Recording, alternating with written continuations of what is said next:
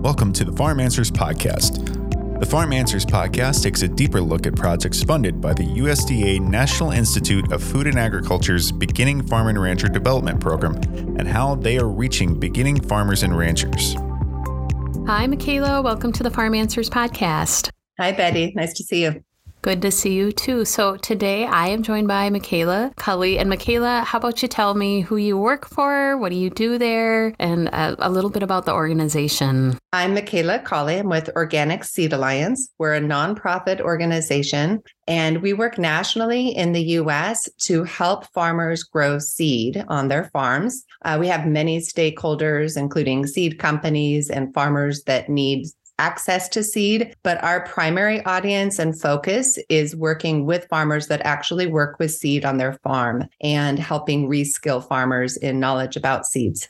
That sounds really cool. It's all about seeds. So tell us about your project. Then you received some funding in 2019 for your BFRDP project. Tell us about it and why was it needed or necessary at this time? Really, the the focus of the project was training farmers how to grow seed and it took a three-pronged approach. So there was there is still an online education training that's six months long with a series of modules and live sessions teaching farmers about seed production starting from the beginning of the season and how you plan your farm out to avoid cross pollination, to plan your seed crops and the timing of seed crops, taking farmers all the way through the season and addressing things like pest and disease management in seed and timing of maturity and harvest and then all the way through the end of the season with harvest and cleaning and uh, touching on the economics of seed as well as seed as a livelihood and seed as as something meaningful as a part of a livelihood on a farm. So this was an online course, but that was only one component of it. There was a peer group, a cohort every year. There is still a cohort every year. And you wouldn't believe this, but we've had 150 plus students apply every year. Really? Yeah. You're right. That's that is a little surprising. Yeah, See, okay, seed production's a big deal. well, it's a 6-month long commitment as well. And so we have this cohort and so each year we took on about 30 students in order to ensure that the quality of the one-on-one engagement between the students and with the instructors was a high level. And so there's an online cohort community, and it's all hosted in a social networking space where the course exists and the students interact with each other as well. And then every student, this is the third prong of the approach, every student is also growing seed in an applied fashion with a mentor. So they're either growing on their own land or land that they rent or have access to. And then that case, we put them in touch with an experienced seed grower in their region who serves as a mentor throughout the season or they're working as a an internship position where they're receiving mentorship where they're living and working on a, an existing seed production farm so the students actually their their homework their projects that they present throughout the course are based on what they're actually doing in the field. And they're able to share that with each other and learn from each other's experiences. In a nutshell, that's the training program, the online course, the social networking, peer to peer learning, access to experienced seed producers as, as guest lecturers and mentors, and then the hands on application of growing seed themselves. Oh, it sounds really robust as I'm listening. Like there's education, so you can get better at your craft, but then there's also just that really important component of farmers learning from one another, whether that's a peer or a mentor. So it sounds like a, just a really robust and, and holistic approach to to what you're trying to do. You received funding in 2019 how did COVID wind up impacting all of this, especially if, you know, you had a cohort and mentorship, which I'm imagining was intended to maybe be face to face in person. What what all happened to you guys? Well, fortunately, we had already planned the online training component before COVID hit. And actually, that was in 2019. And so that winter, when COVID hit, we thought, well, goodness, thank goodness we have this online programming already in place. We've been really fortunate to work with our colleagues at Farmer Farmer Campus, which is another online educational community that's been engaged with BFRDP. And they had done quite a bit of research on the various programs for online education. And the program that we're using is what they advised us on. We started out the first year, we taught it on Farmer Campus, and then we created our own networking platform called Organic Seed Commons. And it's built off of a software called Mighty Network. So it's designed for hosting events online, for educational trainings, but also as a continual social uh, networking platform. And so each participant has their own profile. They can find, you know, we have synergy groups that are within the Northwest or Northeast or different regions in the country where they can connect with others within their region, but also have access to this national network. And we've wound up using this platform the the synergistic part of it was we've always had our seed growers conference which was also supported by BFRDP for farmer scholarships and for some of the organizing of the court of the conference. It's a national organic seed growers conference. And in 2020 when we couldn't host it in person because it was more than a 500 person event we wound up actually delivering it on the organic seed commons. That was created for the course initially, but now has become a space that we also use for hosting virtual uh, conferences. I'm impressed that you were that far ahead of the curve. I'm sure you didn't know what was coming, but just trying to to be agile, right, in the time that we live in, right? I mean, even in 2019, I think people were talking about how do we successfully create online communities for learning. We just weren't sure how to do it, and I think you know, with COVID happening and, and the lockdowns and the shutdowns or what, whatever you want to call them, right? It, it was the right time. So it sounds like you really flourished though. And as a result of just maybe a little bit of luck, you know, having planned it out this way, uh, we're able to have a really successful program. How many people have been a part of this, this online community and this peer to peer interaction, the cohort, as you called it, and then the mentorship? How many people have you impacted? I, I, can't remember the exact number, but there's more than a thousand, fifteen hundred participants that are in the Organic Seed Commons who have attended the conference or have joined for various other networking opportunities that we've been able to deliver there. In the course itself, as I mentioned, we've had around 30 to 40 students a year. Some of them matriculate out but we've we've had a pretty good retention rate. And so i believe we've had about 80 students now over the course of the last 3 years. We will continue to teach it this next year even though it's the final year of our of our project. And we're looking for looking at how to to maintain it as a sustainable program. It's great that we now have three years of recordings of guest lectures. Uh, you know, each year we sort of improve upon the curriculum. I would say during COVID, one of the challenging impacts was we had initially envisioned envisioned within each region having more farm to farm interaction where the interns or the students would be able to visit other seed farms within their region. We were really fortunate that we had this one on one relationship set up where people had one mentor or they were actually in an internship program because I think even during COVID, people maintained that small of a of a bubble.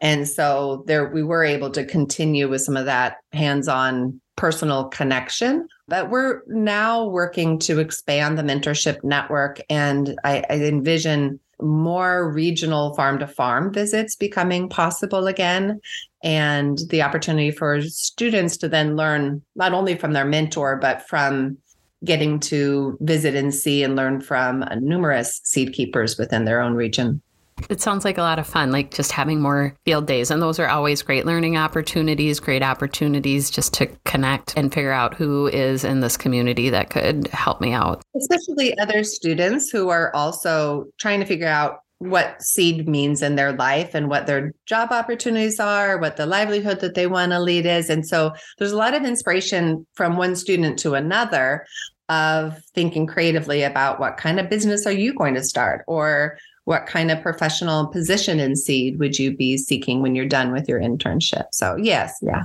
human interaction. Can't underrate it. No i think we've learned you can't. I agree. Have you had any surprising or unexpected results from the program?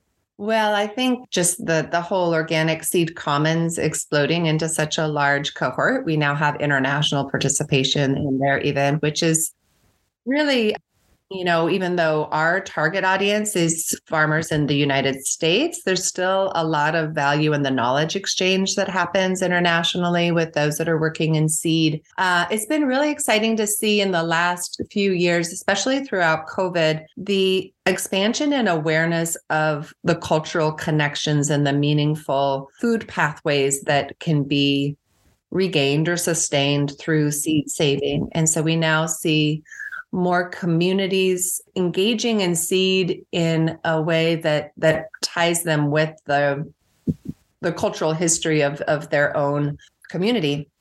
And uh, during COVID, there's a group that started up called Ujamaa, Farming Collective, and they are uh, farmers of color across the United States that now have a seed business that's operated as a collective, but it's also essentially a network, just like the mentor network that we have created, is very parallel in their farmer to farmer learning approach to the collective. And so we've been able to partner with them and helping spread the word about our program and also just expand access to the resources we have for the farmers that they're working with directly.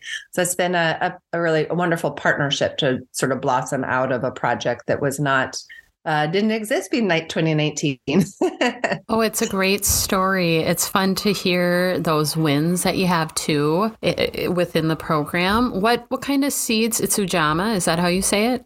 Ujama. So a lot of the farmers in the Ujamaa Collective are of African American heritage and actually growing out we had a, a, student who was in north carolina and she had traveled back and forth to africa to work with farmers in seed keeping. And she grew out hibiscus, which was a culturally significant crop for her ancestors. And um, and she worked on. I learned a lot from her. Actually, I was not aware of some of the day length sensitivity with the timing of flowering and seed in hibiscus. And so these are sort of some of the issues you have to think about when you're growing seed is where did the seed come from initially and what kind of climatic conditions were necessary for it to not only grow a hibiscus flower, but to actually make it all the way to seed, say, seed productions. Yeah, it's been um, very educational. But they they also have, uh, are expanding the network, and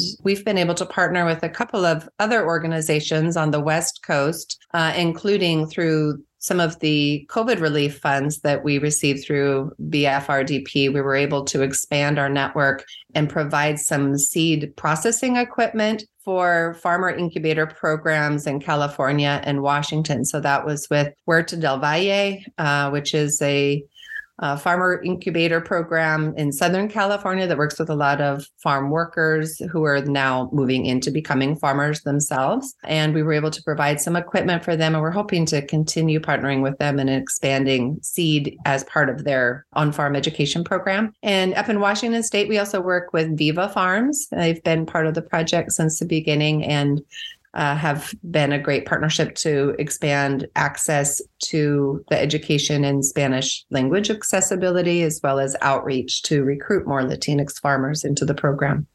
You guys have been really busy, and it sounds like you've had great like word of mouth too, that it's spread really easily. So it's fun. This is a field that I know very little about seed production, so it's really fun to hear about something that I know not much about and uh, to hear that it's flourishing as a result of all the hard work that you're doing. How does a beginning farmer engage with this program?